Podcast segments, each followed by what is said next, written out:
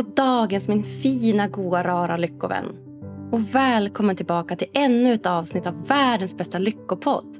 Om du missat det så heter jag Agnes Sjöström och jag är här för att tillsammans med dig och veckans gäst dyka in i ännu ett avsnitt om vad som får oss människor att må bra och bli så lyckliga som möjligt. Tack för att du är med mig och lyssnar och tack för att du vill hjälpa till att göra Sverige till en lite lyckligare plats. Det är så lyxigt att äntligen vara ute ur min coronakarantän och kunna röra sig fritt igen. Ja, det är så himla lätt att glömma bort hur bra man faktiskt har det innan man tvingas leva utan det, det vill säga. Så det ska jag skänka lite extra tacksamhet till idag. En annan sak som jag är mega tacksam för det är underbara, fantastiska Nathalie som jobbat på skönhetssalongen Studio Flik i Umeå. Världens varmaste och godaste tjej som jag går till en gång i månaden och fixar mina fransar. Det är för mig en riktigt lyxig spa-tid att bara ligga där och känna hur någon annan pysslar om en. Ja, Nathalie hon har jobbat med fransförlängning i hela sex år och gör både singel, volym och megavolymfransar. Idag driver hon egen skönhetssalong på Storgatan 88 i Umeå och går att boka på Lashes by Nathalie på Instagram. Bor du i Umeå och också gillar att göra fransförlängning? Då tycker jag definitivt att du ska prova på Nathalie. Hon är både trevlig, proffsig och snabb. Ja, helt perfekt enligt mig. Och nämner du rabattkoden Lyckopodden i din bokning så får du dessutom 20% rabatt på din nästa bokning. Lycklig spadtid, kära du! Idag gästar psykologen, psykoterapeuten och KBT-experten Niklas Almén Lyckopodden för att dela med sig av de viktigaste copingstrategierna mot en av våra största folksjukdomar, nämligen depression. Niklas är specialiserad mot stress, återhämtning, hälsa och förändringsprocesser och han har arbetat med det i hela 20 år. Snacka om expert! Ja, hans arbete består främst av forskning och utbildning för bland annat lärare på kurser på Mittuniversitetet i Sverige. Ibland jobbar han också som utbildare och konsult till olika verksamheter och också ibland enskilda individer via sitt företag KBT-psykolog Niklas Almén AB. Ja, I dagens avsnitt då djupdyker vi in i ämnet depression. Varför går var åttonde vuxen på antidepressiva läkemedel idag? Vilka likheter och skillnader finns det mellan diagnoserna depression och utmattningssyndrom? Bör depression ens klassas som en diagnos? Och vilka är de vanligaste riskfaktorerna för att hamna i en depression? Ja, rätta till hörlurarna, kära du. Skruva upp volymen och lyssna noga på Niklas kloka råd. Varsågoda.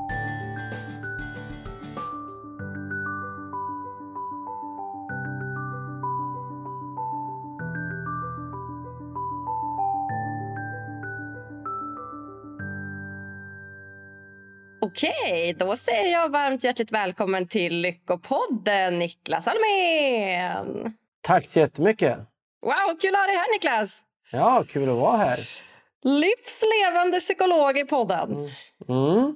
Känner mig rätt levande. ja, vad härligt, det är bra. Ja. Ja, nej, men det, var, det var länge sedan vi hade med en, en psykolog faktiskt. Okej, det, ja. Mm. Annars kan man ju som tänka att det är den naturliga gästen i Lyckopodden på något sätt. Ja, kanske. Om det inte är så att många associerar psykologer att de fokuserar på olycka, eller på att säga. Men... ja, men så kan det också vara. Att eh, ja. man fokuserar på ja, men till exempel depression som vi ska prata om idag, eller sorg eller ensamhet och så. Men ja, jag gillar ja. att vända på det och fokusera på, ja, men såklart prata om de sakerna men också vad man kan göra åt det. Mm. Nej, men jag tänker att psykologin är lika viktig för den delen, alltså att välmående, hälsa, lycka med mera. Mm. Eh. Verkligen. Så det, det är kul att bli inbjuden. Får jag fråga, vem var det som var här senast då? När var det? Ja. Var, det var inte innan pandemin så länge sedan? Du tänker vilken senaste psykologen var? Ja. ja. Åh gud vilken bra fråga. Alltså det måste jag nästan kolla upp här samtidigt. Vi går in en snabbis på Spotify och så går vi in på eh, Lyckopodden. Lyckopodden. Jag, direkt så tänker jag kanske Jacqueline Jo eller om det var Eh, vad heter hon? Malin Drevstam. Alltså, nej, men alltså, det var ett tag sen. Alltså. Mm. Mm. Eh, nej, nu, nu ser jag. 184, avsnitt 184 med Daniel Ek. Om du vet vem det Ja, är. okej. Ja. Ja. ja, men det har jag ju det har jag lyssnat på. Jaha, vad kul! Ja, ja, jag tyckte det var jättefint och bra avsnitt. Ja. Vad roligt! Vad kul. Ja. Eh, eh, Känner du honom privat också? eller? Nej, det gör Nej. jag inte. Det Nej. jag inte. Eh, En riktigt varm och god person. Ja, Så Ja, att, eh, det var, jag mm, tyckte jag om det avsnittet. mm, vad kul! Kul att Ja. höra. Ja. Ha, hur kom det sig att du blev psykolog, Niklas?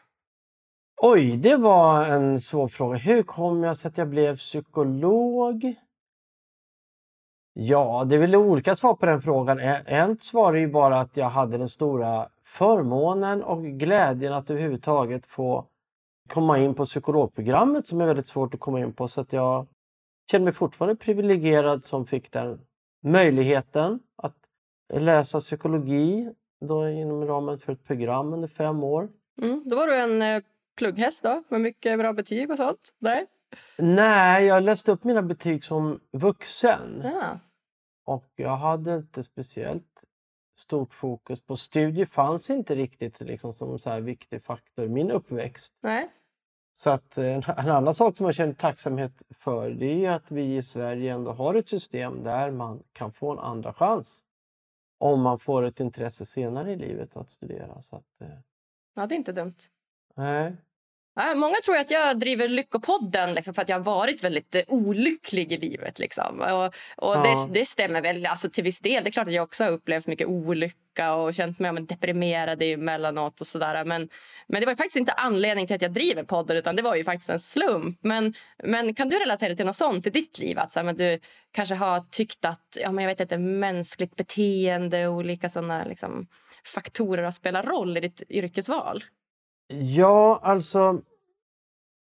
Mitt intresse när jag började svara var för själva ämnet psykologi. Det hade, inte, det hade inte någonting att göra med att må bra eller må dåligt eller någonting sånt. Det var inte där som var mitt intresse egentligen utan det var intresse för psykologi som vetenskap eller psykologi som ämne. Hur, ja, allt vad som kan inrymmas i, i psykologi. Sen har det blivit lite mer slump kanske varför jag jobbar just med det som jag jobbar. Och, ja, jobbar med psykisk ohälsa och psykisk välmående. Och det, är väl inte så vanligt att, eller det är väl vanligt att göra som psykolog men jag skulle kunna vara intresserad av massa andra saker också. Eh, för jag tänker att psykologin är relevant för så mycket. Mm. Och där kan vi säga att det kanske var någon form av saknad i min uppväxt kring att ja, prata eller beröra sådant som rör psykologi. Så att det var någon, någon saknad och så kom jag i kontakt med det när jag började studera som vuxen och tyckte bara att ja, det här är ju en dimension bara som inte riktigt har funnits i mitt liv som jag tyckte var väldigt intressant. Om du inte skulle jobba som psykolog, vad hade du arbetat med då? Det var en period när jag tänkte så här att ja, men zoolog skulle vara intressant. Vad är det då? Alltså ja, djur? alltså, ja, typ hur, hur djur, djur fungerar. Ja. Eller typ så här, jag vet inte, inte djurpsykolog men, men överhuvudtaget kring djurs fungerande både fysiologiskt och psykologiskt tycker jag är väldigt intressant. Historia tycker jag är väldigt intressant. Jag skulle bli eh, det skulle jag kunna snöa in i och se, eh, ta del av människ människans historia. Eh, Så det rör ju också människor fast kanske mer kring hur män, män, människan och mänskligheten har utvecklats under evolutionens gång. Allt ifrån jättelångt tillbaka bara till det tidigare århundraden och hur människor har fungerat och så vidare. Har du läst den Sapiens-boken?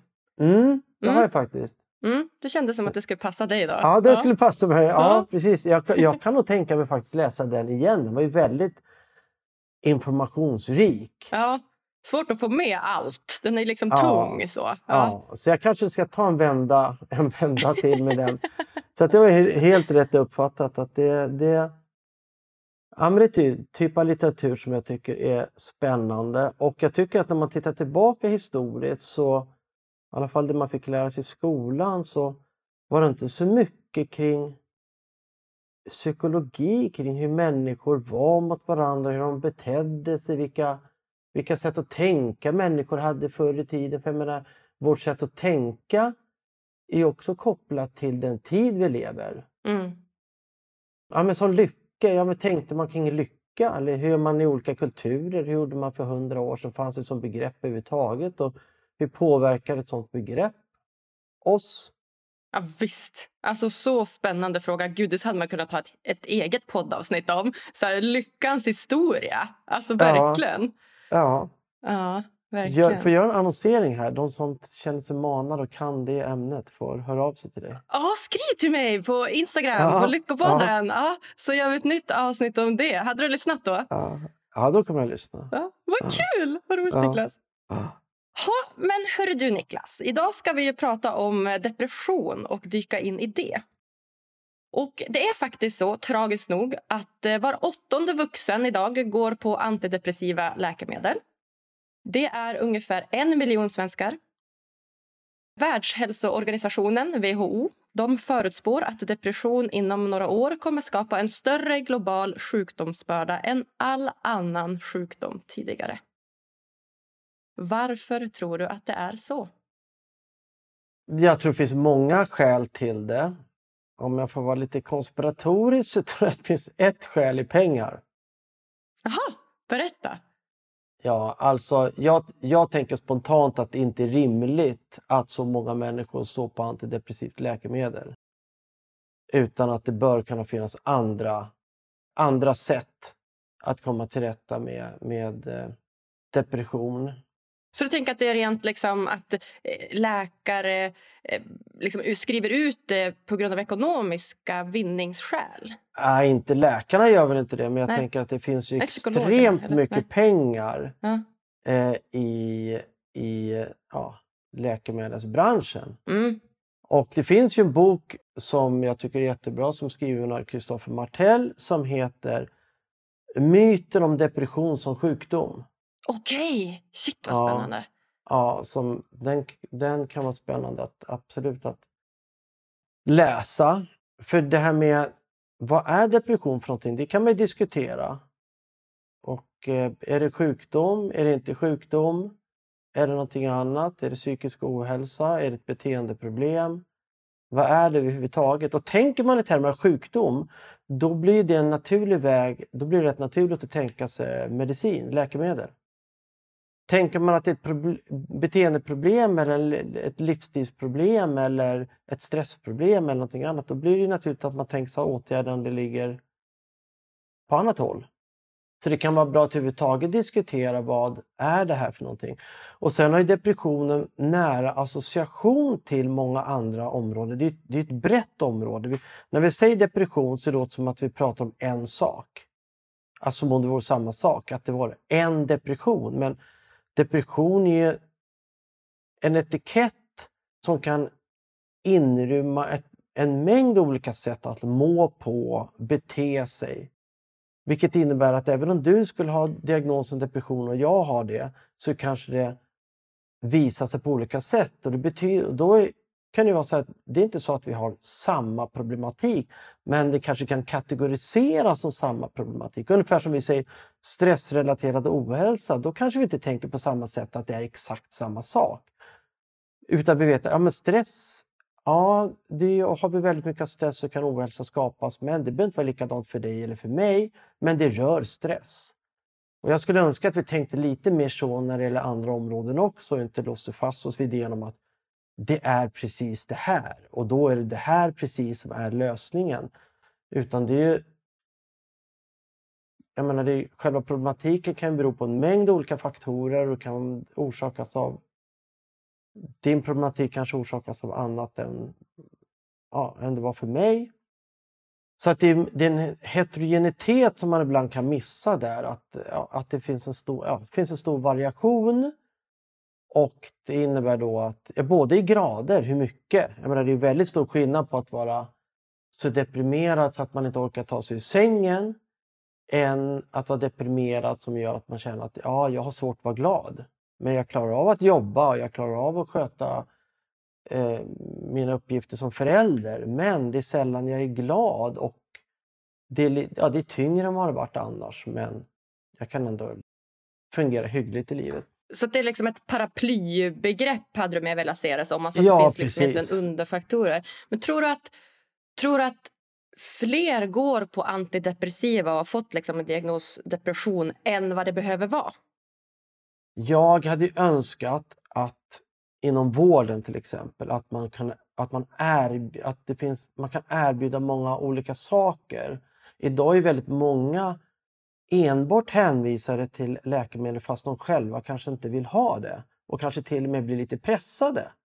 För att det anses som självklart, det här är en sjukdom och då ska man ha läkemedel. Men preferenser är ju jätteviktigt. Det är ju kopplat till sannolikhet för utfall också, att man, man får den åtgärd som man själv tror på och är intresserad av. Så att jag menar, om vi bara tar det som vi kanske självklart tänker på när det gäller depression så är det av läkemedel. Sen kan vi tänka på eh, reglera stressnivåerna så att vi inte är stressbelastade hela tiden.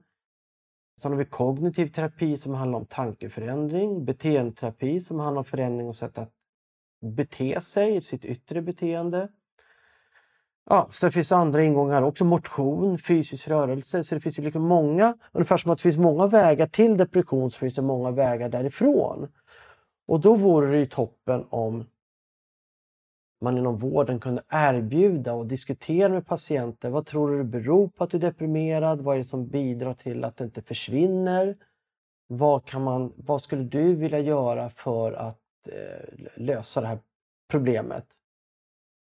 Och där tänker jag så här att skulle det finnas mycket pengar i kognitiv beteendeterapi, i motion, så skulle det vara mycket mer etablerat inom sjukvården att erbjuda det och att erbjuda ordentligt stöd. Jag menar sjukvården idag, då kanske det är rådgivning, motion är bra. Men om man är deprimerad så räcker det ju inte att få ett råd om depression. Man behöver ju praktiskt stöd och praktisk hjälp för att få till det. Inte ett råd. Det, det vet väl varenda människa om att det är bra att motionera och att glädje och välmående ökar av det och att det kan bryta depression. Det, är ingen, det vet ju alla idag. Men hur får man till det? Eller kognitiv terapi, förändra sättet att tänka. Då är det inte så att vi, då fattar vi att vi behöver terapi för det. För att man förändrar sitt sätt att tänka bara för att någon säger så här, tänk annorlunda. Nej, det, nej, visst. Ah, alltså, tack provos- för tipset! Åh, man Yes, blir så box. irriterad! Man bara, "Åh", du vet. Ja, Tänk bara ja, positivt. Och Tack, bara, det, har inte "Mm." jag, det har jag aldrig tänkt på. Nu ska jag gå hem och tänka annorlunda. Nej, man behöver ju naturligtvis systematiskt hjälpa någon som är expert på det här. Och det gäller ju andra sätt också. Eh, Att få ett bättre socialt liv kan också mildra depression. Ja, ja, på tal om eh, avsnittet då, med Daniel där om, om, om vänner och så vidare. Att, ja, men det var tydligt med det avsnittet. Ja, men det räcker inte med ett råd. Man behöver lite infallsvinklar hur man kan åstadkomma, åstadkomma det här. Ja, wow. Ja. Snarare än bara livsstils, livsstilsråd. Så det, det tror jag skulle skapa en mycket, mycket bättre situation och säga att det finns många vägar till depression, det finns många vägar därifrån och erbjuda människor möjlighet att kunna välja.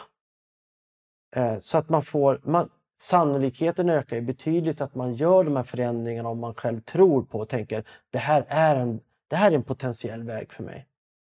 Gud vad bra Niklas! Alltså, det här är anledningen till att jag driver Lyckopodden. Att få såna nya infallsvinklar på hur man kan liksom tänka kring olika ämnen. Och det här var ju det här var verkligen något br- riktigt bra. Alltså Ja, bra sagt. Ja, att just ha den vinklingen på det. Nu förstår jag också vad du menar med pengar där.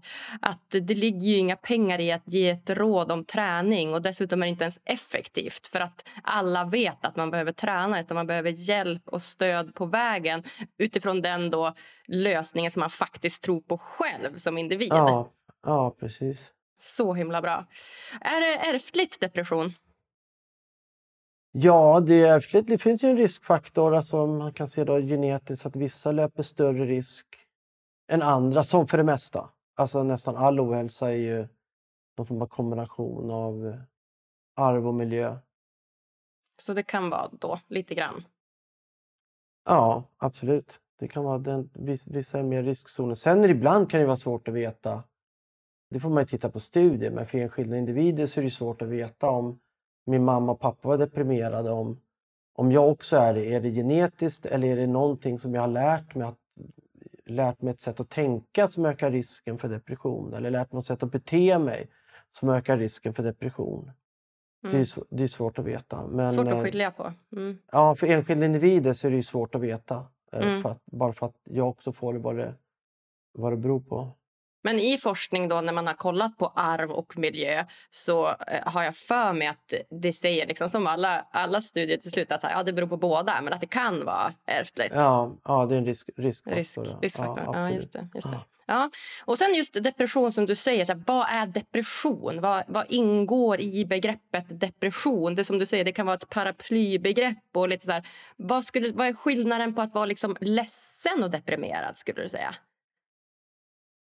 Ja, eh, en aspekt rör ju funktion, huruvida man kan fungera eller inte. I normala fall är ju ledsenhet, jag säger så här, ledsenhet är ju en bra sak. Att kunna vara ledsen, det är ju en mm. del av vår emotionella repertoar. Att... Det är också lycka, att kunna vara ledsen. Ja, det är mm. kanske snarare problem om man inte kan vara ledsen. Så Exakt. Så jag tänker så att kunna vara glad och ledsen och arg och allting, det, det, det är en aspekt av ett rikt, rikt liv eh, mm. emotionellt. Så det tänker jag, det är inget problem. Eh, men däremot är det klart om jag gråter hela dagarna och det blir ensidigt, det blir inte så att jag varierar mellan glad och ledsen utan det är så att jag är ledsen, ledsen, ledsen, ledsen, ledsen, ledsen. Och det konkurrerar ut att kunna vara glad, nöjd. Så variation, hälsa präglas ju av att, det, att vi har en variation och att det är kopplat till det vi är med om. Så är jag med om något tråkigt, ja då är det ett tecken på hälsa, välmående då, det är att jag kan bli ledsen. Om, jag, om det händer något bra i, i livet så är, det, så är det ett tecken på hälsa att jag kan känna glädje över det. Depression kan man säga då att, ja, men det är att jag är ledsen lite oavsett vad som händer så är det som att den här ledsenheten dominerar eller nedstämdheten eller irritabiliteten eller det, det dåliga humöret och så vidare. Så att det blir mer kroniskt och är svårförändligt som gör att det blir dels lidande och dels då att jag inte fungerar på samma sätt, att jag märker att jag är en sämre förälder, att jag inte orkar engagera mig i jobbet, gör inte vad jag ska, gör inte det med samma skärpa, med samma engagemang med mera. Mm. Så att mitt sätt att fungera försämras avsevärt och att det innebär ett lidande. Eller antingen åtminstone det ena eller det andra av de här två. Just det. Så ett, litet, ett längre tillstånd av ledsamhetskänslan då? Ja, ledsamhet det är en aspekt men det kan också vara nedstämdhet, mörka tankar, eh, nedvärderande tankar, att jag bara upprepar tänker negativt om mig själv, tänker negativt om framtiden, tänker negativt om mitt liv, pessimistiskt, eh, hopplöst. Det är en aspekt också att det finns ingen väg ur. Om jag är ledsen en kort period då kanske inte det är kopplat till att jag tänker att mitt liv är kört, det finns ingen väg ut utan jag kanske vet att men just nu är jag ledsen för det här, det kommer gå över.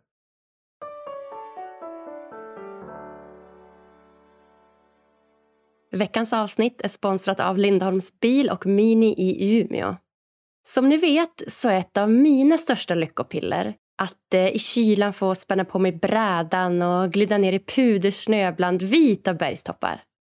Gemenskapen och den fysiska aktiviteten snowboarden bidrar till gör mig så lycklig. Men eh, att ta sig till fjällen har inte alltid varit lika lätt. Det är ofta knepigt och det går väldigt lite kollektivtrafik från Umeå till fjällen och vädret känns ofta väldigt utmanande att köra i. Men inte längre. Nya Mini Cooper Countryman går som en klocka längs vägen och tog oss fram till Hemavan mycket safe and not sorry at all. Ja, jag som är van att köra max 70 km i timmen hela vägen i bilar som i princip har cykeldäck på. Ja, jag fick passa så att inte blyfoten var framme och hastighetsmätaren visade över 100 km i timmen. För så tryggt kändes det. Och efter fem timmars resa var jag inte ens less på att köra. Ja, det är en bil med så bra ljudsystem. Den går på både el och bensin. Det finns smart laddningsfunktion och inbyggd värmesystem som ställs in via timer så att du enkelt kan köra en varm bil på dagarna. Och nöjdare än jag kan ingen vara. Vi ses i backen. Drive safe!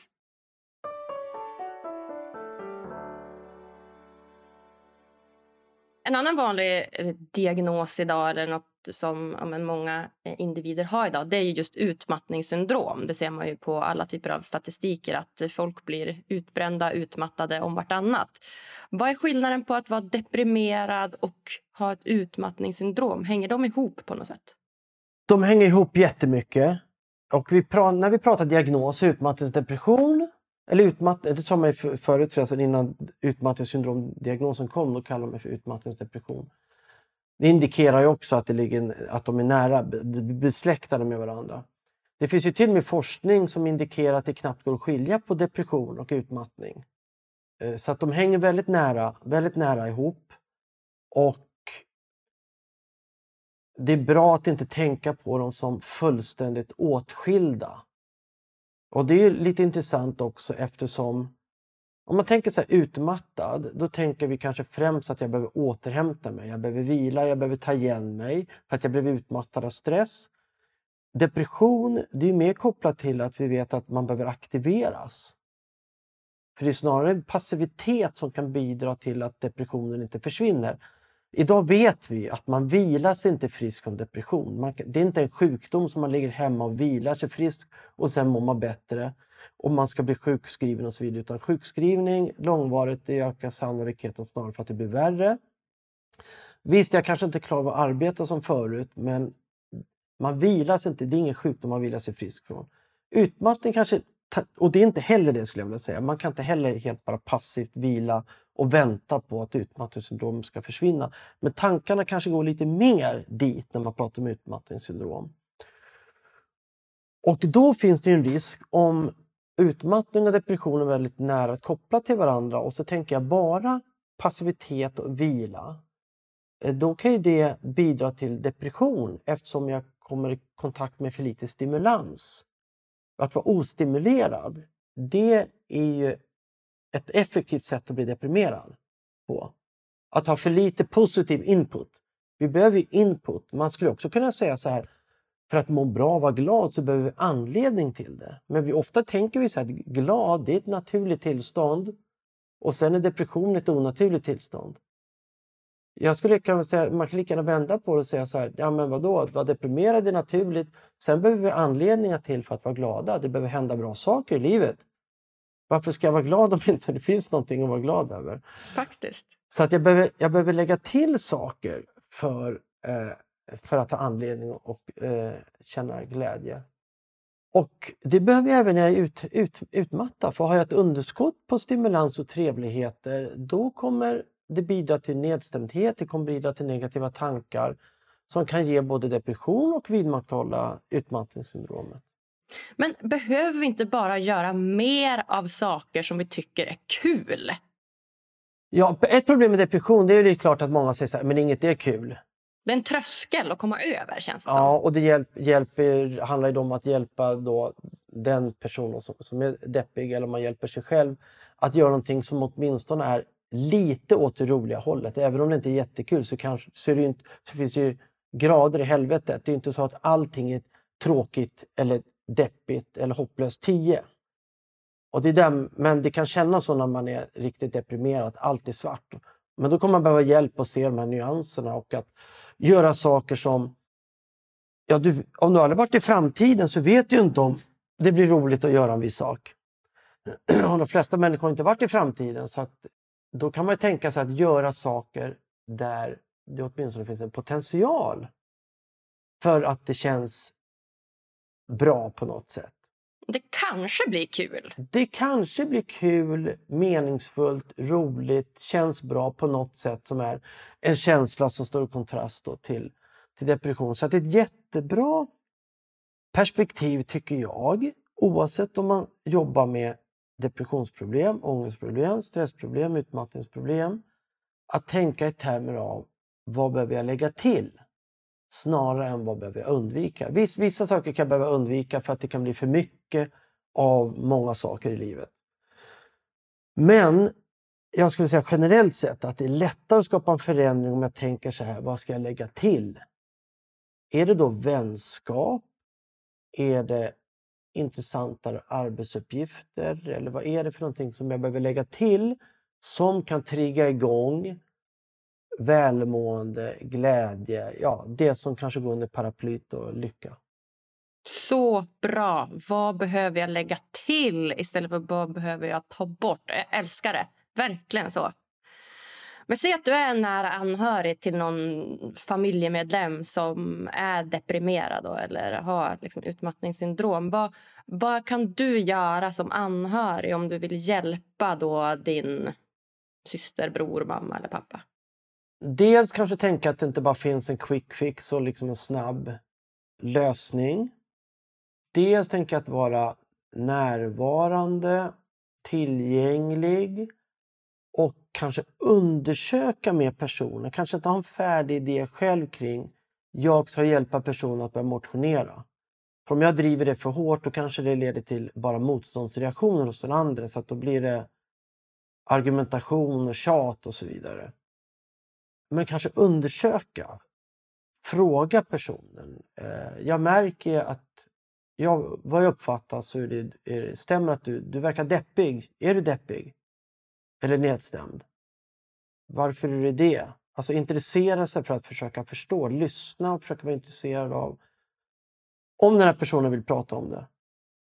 Och sen om personen är intresserad av att prata med mig om det här, då kanske jag kan också ställa frågor, alltså ställa frågor mycket. Och att fråga, kan jag, vara på något, kan jag stödja dig på något sätt? Kan jag vara till hjälp? Kan jag göra någonting som hjälper dig på något sätt i rätt riktning?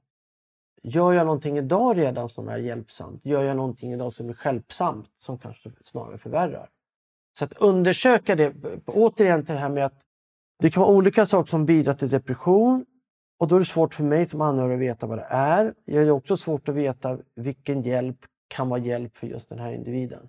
Mm, verkligen. Och så just de här glasögonen som man får på sig då, eh, som deprimerad. Att ingenting är bra. Alltså, ja. Man frågar, ah, nej, men jag hinner inte. Och det, du vet, ja, man frågar men hur känns det, hur mår du? Ja, men mår dåligt. Så bara, Varför då? Ja, jag har inte tid med det här. Okej, varför inte då? Jag för jobbet tar så mycket. Och så bara, okej, men Eh, laga mat, ska vi laga något? Nej, jag hinner. Alltså, allt är så här, vad man än frågar så är det bara de här svarta glasögonen. Så, ja, men jag vet att jag ska träna men jag hinner inte eller jag orkar inte just nu. Alltså, du vet, det finns det här motståndet till att mm. göra någon slags förändring när egentligen kanske inte steget behöver vara så stort. Men det kan kännas så. Ja. ja, hur ska man tänka där då som nära Nej, men jag tänker så här, Om man tänker sig i termer av delvis bara en acceptans för att är man riktigt deppig så är det ju en del av problematiken att man inte ser några vägar ur. Mm. Och då kan omgivningen bli frustrerad men om man, bara, om man tänker själv att det är en del av problemet.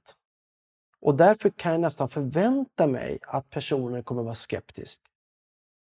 Så att jag har det som en förväntan. Att om jag tänker så här, jag, jag sår ett frö, jag gör ett test. Sannolikheten är rätt stor att personen säger hinner inte, inte bra, dåligt förslag med mera. Men jag sår ett litet frö kanske, eller jag testar. Och sen om personen nekar, då backar man lite grann. Så man ligger inte på utan man gör ett test. Verkar personen säga ja det kanske jag ska göra. Då kanske man kan fråga lite mer. Är det ett motstånd, då backar man.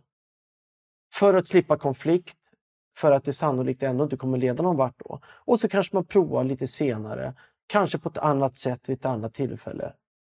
Så att pro fortsätta prova, men prova på ett försiktigt sätt och själv vara beredd på att backa om man märker att det blir ett motstånd. Mm, lyhördhet låter det som. Då. Ja, lyhördhet är väl jätte, jättebra. Lyhörd, ja. Och att inte själv tänka att jag ska komma på lösningen utan jag bara ger lite input så får vi se hur det, om det landar hos personen. Snarare än att ha förväntan av att nu måste den här personen fatta att den måste komma igång med motion. Jag har ju kommit här med tre förslag men det blir bara nej. Det är klart att då kommer du aldrig, du kommer ju aldrig vara deprimerad hela livet. Varför? Ja, men om jag då tänker så här, ja men det är en del av problemet. Det kommer vara så här. Det, det kan, vara så. Ja, det kan det... vara så. Mm. Mm. Ja, men det är bra. Och så att man inte liksom, för det kan jag också uppleva från andra hållet, att man blir liksom pressad då som deprimerad. Så här, jag vet att jag ska träna, jag vet att jag borde äta bättre, jag vet att jag borde sova. Alltså, vet att man nästan blir så här, man blir pressad att man måste ja. liksom, utföra ja. något av det här och att man ser det inte alls som en hjälp. Liksom. Nej, och då blir det bara liksom en börda och kan känna ännu, ännu mer misslyckad och så vidare. Så att absolut, det finns ju en paradox i det här. Och det finns ju ofta med olika typer av problem att det man behöver göra som mest vid en viss problematik, det är som svårast att göra när man har det problemet. Om man är deppig, det är då vi som mest behöver prova att göra nya saker, träffa människor, vara aktiva. Och det är då som det är så svårast. Exakt. När vi är stressade, det är då vi som mest behöver varva ner, men det är då det är som svårast att varva ner. Ja. Ja. När vi har ångestproblem, det är då vi som mest behöver utmana oss själva. Men det är då vi absolut inte vill utmana Nej. oss själva, utan bara krypa in under täcket och vara i säkerhet. Ja, paradoxen alltså. Ja, mm. precis. Det är det som är det paradoxala. Och det är därför som det inte bara räcker att ge råd eller vägledningar för att... Och det är därför också det är svårt att hjälpa människor. Det är därför vi har terapiformer för med människor som får tränas i åratal på hur hjälper man människor med det här. Det är inte så att terapeuter gör, försöker hjälpa människor med jättekonstiga förändringar. Det är bara att hjälpa de människor med förändringar som är svåra att åstadkomma på egen hand och är svåra att åstadkomma för anhöriga. Du pratar mycket om eh, copingstrategier på din Instagram just nu. Då är man främst copingstrategier mot stress och krav. Eh, kan du inte berätta lite grann, vad är en copingstrategi? Coping är ett begrepp som avser vårt sätt att bete oss när vi ställs inför en pressad, utmanande, krävande situation. Så när vi ställs inför någonting så är det ju inte, det är inte så att svåra situationer automatiskt orsakar ohälsa. Utan en faktor som ligger mellan situationen och hälsa och välmående är hur vi beter oss. Man kan säga så här, vi ställs inför olika saker och sen den kritiska frågan då för om, om det kommer bli hälsa eller ohälsa, välmående eller då, dåligt mående, det är hur vi beter oss när vi ställs inför det här. Så det är egentligen vad man menar med eh, coping. Och då ser man ju att vi kan hantera utmaningar och svårigheter på en mängd olika sätt. Och det kommer påverka väldigt mycket hur vi, eh, ja, hur vi mår. Så då försöker man forska på det här, att delvis forska på vad det är för yttre omständigheter som ökar risken för ohälsa, men också hur kan vi skydda oss själva och ta hand om oss själva på bästa möjliga sätt genom vårt sätt att bete oss. Och det är det mycket stresshantering handlar om. Stresshantering handlar inte så, om man går ett stresshanteringsprogram så handlar inte det så mycket om att egentligen minska de yttre kraven även om det absolut ibland kan vara lämpligt att göra. Men stresshanteringsprogram handlar mer om att förbättra mina färdigheter att hantera det jag ställs inför i livet. Och det finns ju hur många olika sätt som helst som man kan liksom reflektera kring när det, gäller, när det gäller coping. Och det som jag har intresserat mig mest för senaste tiden att forska på, det är coping i meningen vad jag gör efter belastningen är över. Det vill säga återhämtningsbeteenden. Det vill säga hur kan jag bete mig på ett sätt som gör att jag återhämtar mig från stress som gör att den här stressaktiveringen inte leder till ohälsa.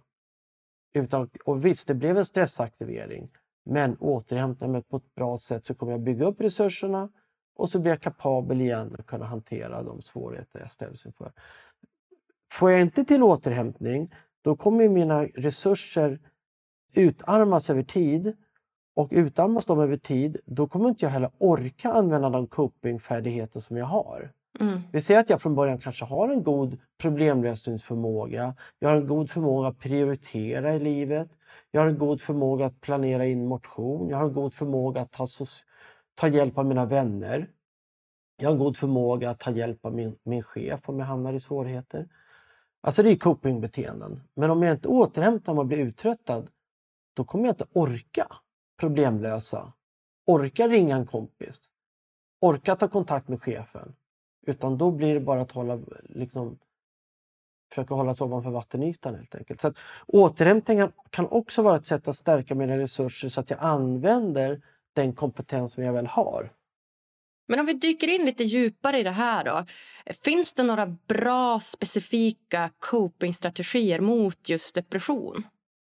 Ja, det finns det.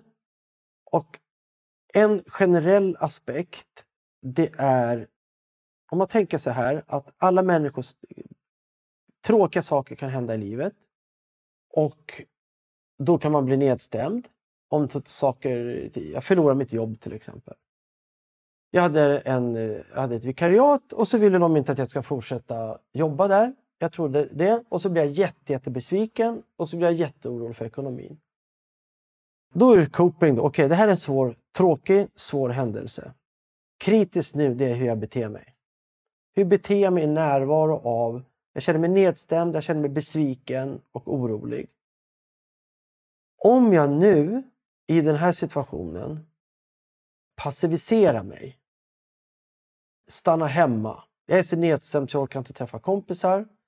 Det är ingen idé att jag söker andra jobb för jag får i alla fall inte chansen. I bästa fall får jag bara vikariat och sen kommer jag ändå inte få chansen.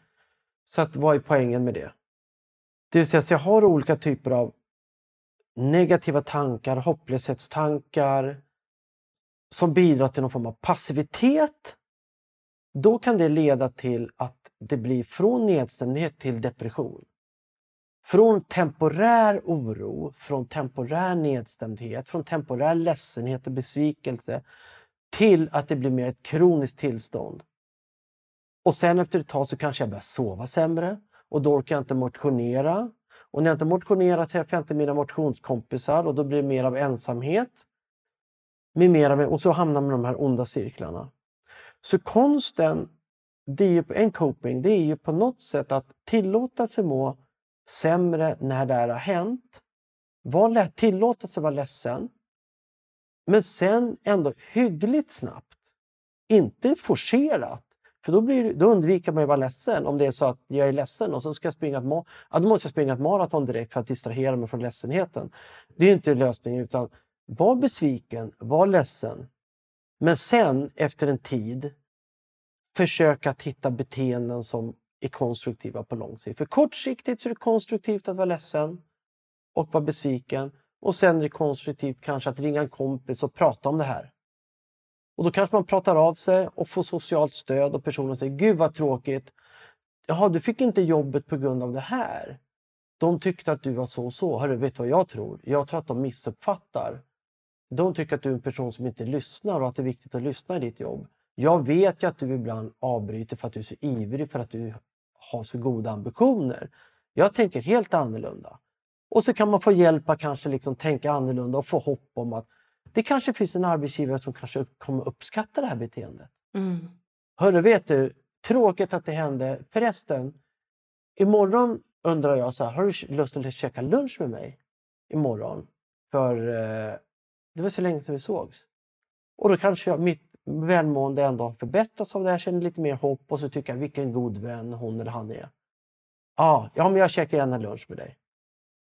Och så hamnar man i positiva cirklar. Mm. Så att inte undvika negativa upplevelser, om man får kalla det så, ledsen och så vidare. Men sen ändå kunna ha en aktivitet. Och det är inte aktivitet på att distrahera sig från det som har hänt, utan aktiviteter som är konstruktiva. Gott samtal med en kompis, käka en trevlig lunch med den här personen och så vidare. För då blir det bara temporärt och sen så blir, undviker man, undviker man eh, sannolikt depression. Det här tänker jag är en av de viktigaste sätten att hantera eller minska risken för att bli deprimerad.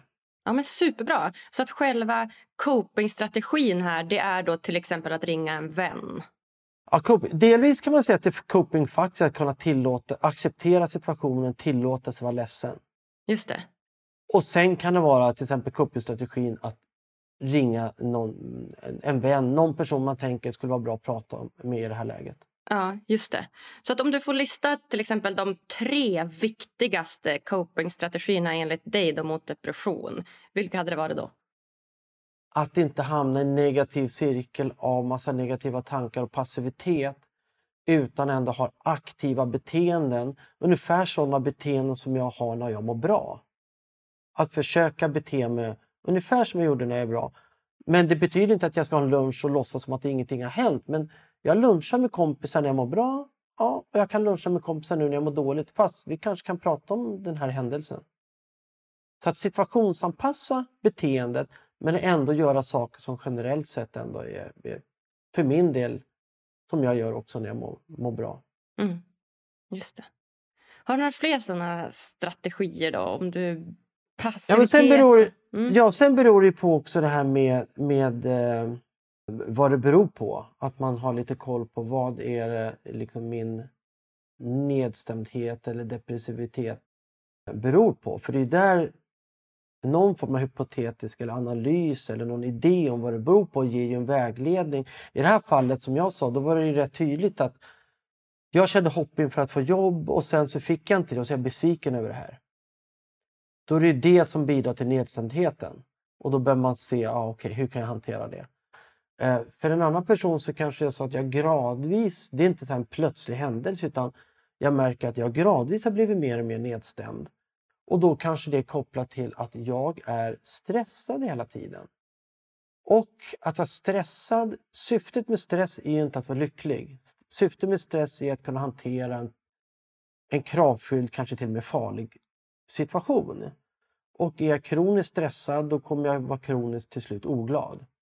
Aha, då behöver jag bryta min stress så att jag får plats för helt andra saker som inte har med stress att göra. Och då kanske det är mer det här att göra saker som är, jag kallar för återhämtningsbeteenden, som väcker glädje, avspändhet, som har att göra med någonting helt annat än att ta hand om hotfulla situationer. Det kan också innebära positiva utmaningar, att jag utmanar mig på ett sätt men som inte är kopplat till stress utan mer kopplat till att eh, eh, jag frågar dig till exempel, hörru ska vi, eh, ska vi gå och bovla? Mm. Och så blir det en positiv utmaning att jag vill vinna över dig. Men det, det, är liksom, det, är en, det är en utmaning men det är bara någonting som känns kul. För det är inget farligt som kan inträffa. Visst, jag kan bli besviken om jag förlorar men det är bara en kul grej det här. Så positiva utmaningar som sätter igång engagemang, eh, engagemang och så vidare. Och så passivitet är riskfaktorn, positiva aktiviteter är både för depression men också för att bryta stress. Så att jag, det kan vara bra då att för att veta vad jag ska göra så bör jag ha en idé om vad är det för någonting i min livssituation, yttre händelser och i mitt beteende som bidrar till det här. För det är det som jag också kan påverka. Jag kan påverka beteende, jag kan påverka delvis de yttre situationerna, om jag är med människor eller inte med människor och så vidare. Så att någon form av analys, och det är där jag tänker att man kan tänka så här att genetisk sårbarhet bara för att acceptera att visst, vi har mycket depression i släkten och då kanske det är så att det finns en genetisk sårbarhet. Men det ger ju bara större anledning till att jag behöver vara preparerad med copingbeteenden. För att jag har en större risk. Snarare att tänka att det spelar ingen roll vad jag gör för det här är genetiskt. Det är lätt att offerkoftan kommer på där. Ja, att så här, ah, ja, nej, men jag har depression Det är en interaktion mellan genetik och miljö. Och mm. Har jag då sårbarhet genetiskt, då blir det extra kritiskt hur jag beter mig. Och jag behöver se över för min del, vad är det för beteenden och riskomständighet som kan bidra till depression? Och vad är det jag gör i livet när saker och ting funkar och är bra? Så jag kan ju också försöka kartlägga när jag mår bra i livet. Vad har hänt då? Karaktäriseras det av att jag umgås med vissa typer av människor? Karaktäriseras av att jag är engagerad i en viss typ av hobby? Karaktäriseras av, vad karaktäriseras det av? Och ju mer jag ser vad som är kopplat till välmående så kan jag försöka se till, liksom, återigen lägga till de sakerna. Och om vi, får se, om vi väl ska få till det här med tre faktorer. Vad observant på tidiga tecken. Ja, just det. när jag märker att jag är på väg in i en lite spiral att ja, nu går det åt det här lite nedstämdhetshållet. Det är inte bara temporärt att jag var nedstämd idag utan mm, det är en lite negativ trend om jag ser den senaste månaden. För ju tidigare jag är inne och försöker och ser det här ju lättare är det att ändra mitt beteende. Återigen det här med paradoxerna. Att Ju mer deprimerad jag är, ju mer förändring behöver jag, men ju svårare är det. Men jag gör jag det i god tid. Om jag bara är lite nedstämd, då är det mycket lättare att, men vänta, vad är det för förändringar som jag behöver göra? Vad behöver jag göra för att bryta den här trenden? Och tänka så här, jag ska inte lösa ett depressionsproblem. Jag ska skapa en förändring som bör ta mig i en annan riktning. Jag ska bryta trenden som jag är inne i. Den negativa spiralen för att ändra ett beteende som gör att jag börjar ta en liten annan riktning. Och då kan det ju räcka med en liten grej som gör att det blir en liten kursändring. Och då kan den saken leda till en ny sak, till en tredje sak. För ofta är det ju så vid depression. Det börjar med en grej och så leder det till en till grej och så leder det till en tanke och det leder till en känsla och det leder till hur jag beter mig. Det påverkar sömnen och så leder det till det, till det, till det. Massa små saker. Ofta. Och förstå att det är massa små saker, då kanske det blir, blir mer görligt. Sen kan det vara så här att vikten av att förstå att det är massa små saker, många små saker som kommer skapa en förändring. Förstå att det är så, för annars kan det lätt vara att man tycker vad är det där för fjöttåtgärd? Jag är deprimerad. Och så säger du att jag ska träffa en kompis. Det löser väl inte mitt problem? Nej, det löser inte. Det är bara en liten del av kanske massor med saker som kommer ändras. För träffar du kompisen kommer det hända någonting med dina tankar och så kanske det händer någonting ytterligare. Kanske börjar du sova lite bättre efter ett trevligt umgänge. Vaknar kanske lite mer utvilad. Och då kanske du orkar ta en promenad till jobbet istället för att ta bussen. Mm. Och då kanske, och då kanske, om du har tur kanske det är sol. Ja. Sol kanske påverkar. Ja, mm, du förstår. Mm, mm, mm. så att förstår man mm. att, att man är ute i god tid, då är det lättare att åstadkomma förändring. Förstå att även om vi kallar depression som en sak, så består risk att man hamnar där av mängd saker och skapa hälsa och lycka och välmående består också av massa små saker. För då behöver man inte diskvalificera det här som ja, men det där löser inte mitt problem. Nej, träffa en kompis är inget lyckopiller. Men det kan vara en liten ett steg, steg, steg på vägen. Så det, det bara tänka i de termerna tror jag att det blir sannolikare att man är ute i god tid och att man börjar göra saker och starta en process helt enkelt. Så bra. Jättebra, Niklas. Jag tänker vi dyker in på en av de här sakerna som du sa och det är kopplat till lycka. lite så. Om man kollar i backspegeln och ser se sitt liv bakåt. Och så funderar du, då, det här är fråga till dig, funderar du på vilka tillfällen i ditt liv eh, där du har upplevt mest välmående och lycka. När är det då? Mest välmående och lycka, det är...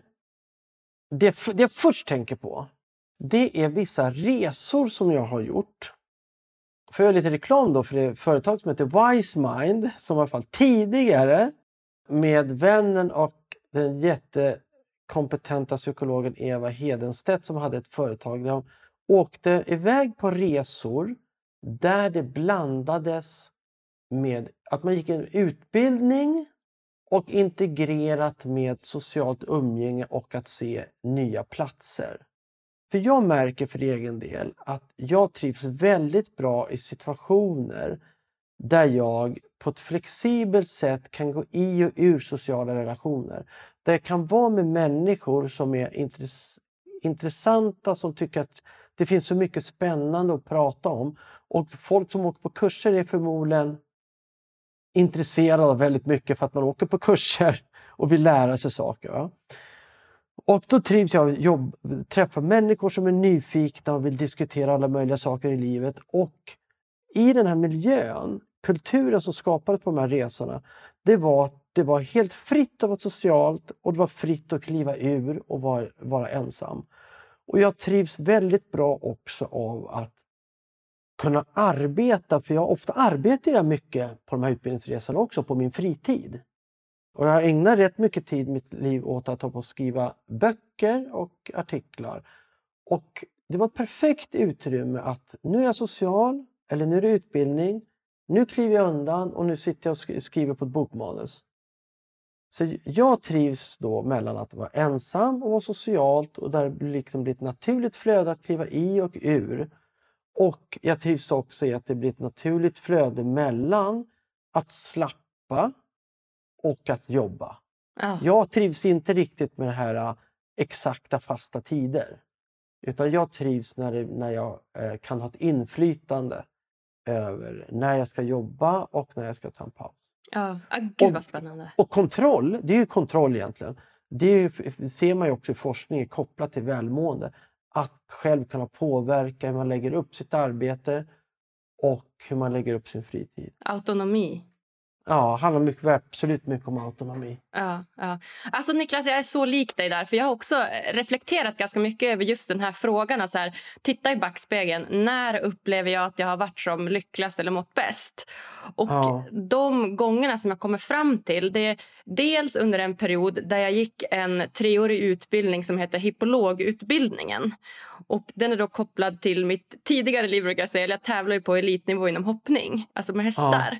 Ja. Och det var en utbildning då som var 50% praktisk, 50% teoretisk.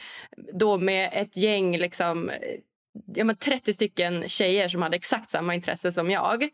Så att blandningen av den här aktiviteten, alltså att få vara fysiskt aktiv tillsammans i, liksom, i en gemenskap med andra som tycker, som tycker den här aktiviteten är lika kul då, i kombination med att emellanåt att lära sig nya saker rent teoretiskt. Mm, Alltså den mm, kombon. Och en Mm. annan sån ja, men tid i livet eller sån upplevelse som jag tycker väldigt mycket om det är att just nu åker jag mycket snowboard, jag är mycket i fjällen. Och samma sak där, jag är i fjällen, jag är i en extremt trivsam miljö. Jag får fys vara fysiskt aktiv när jag håller på med snowboarden.